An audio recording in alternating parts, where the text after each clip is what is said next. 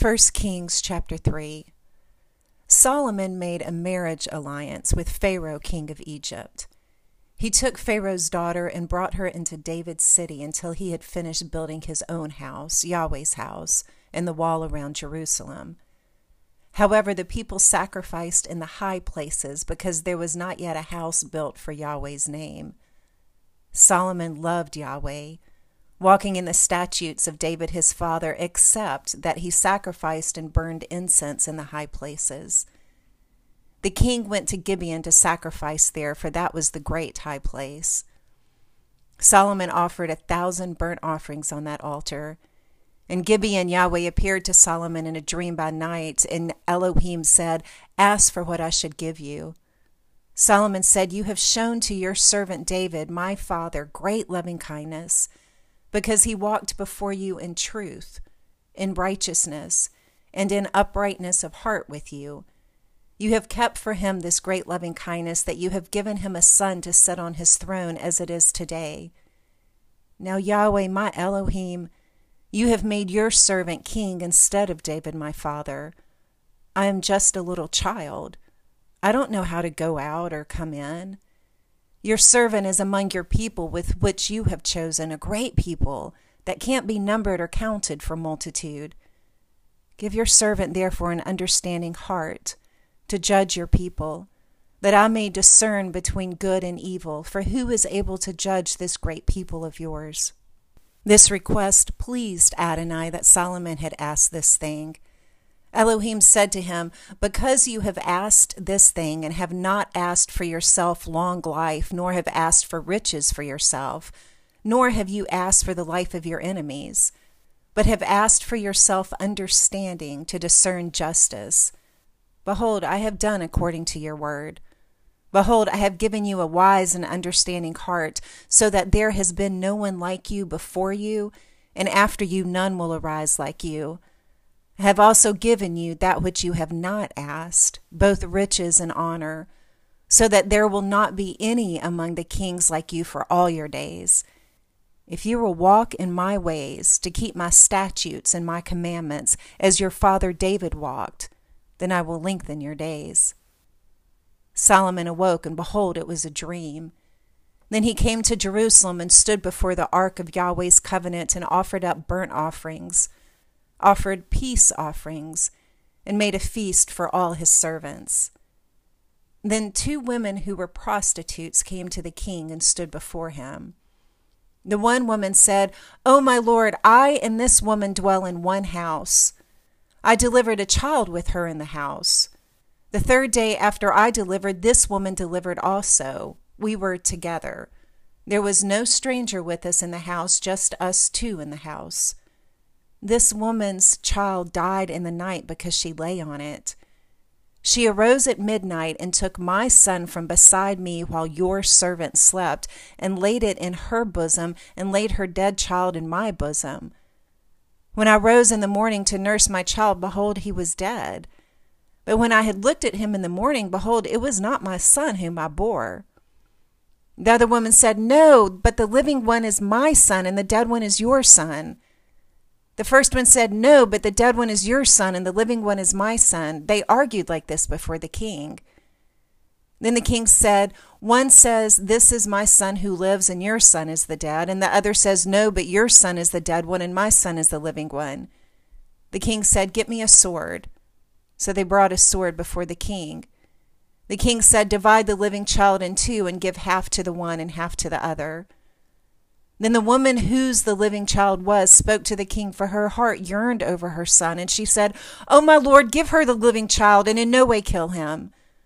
But the other said, He shall be neither mine nor yours, divide him. Then the king answered, Give the first woman the living child, and definitely do not kill him. She is his mother. All Israel heard of the judgment which the king had judged, and they feared the king for they saw that the wisdom of Elohim was in him to do justice.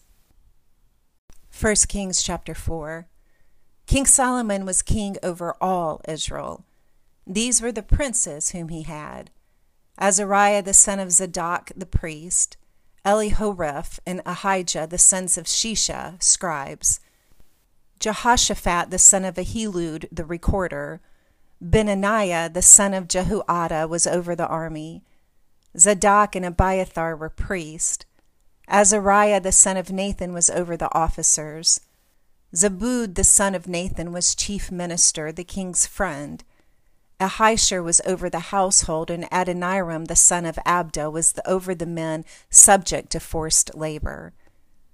Solomon had twelve officers over all Israel, who provided food for the king and his household. Each man had to make provision for a month in the year. These are their names. Ben Hur, in the hill country of Ephraim, Ben Deker, in Makaz and Sha'albim, Beth Shemesh, and Elon Beth Hanan, Ben Hesed, in Aruboth, Socoh, and all the lands of Hepher belonged to him. Ben Abinadab, and all the height of Dor, he had Taphath, Solomon's daughter, as wife. Baana, the son of Ahilud, in Taanach and Megiddo, and all Beth Shean, which is beside Zarethan, beneath Jezreel, from Beth Shean to Abel Meholah, as far as beyond Jokmeam. Ben Geber in Ramoth Gilead, the towns of Jair the son of Manasseh, which are in Gilead, belong to him and the region of Argob, which is in Bashan, sixty great cities with walls and bronze bars belong to him. Ahinadab, the son of Iddo, and Mahanaim, Ahimaaz and Naphtali. He also took Basemath, the daughter of Solomon, his wife.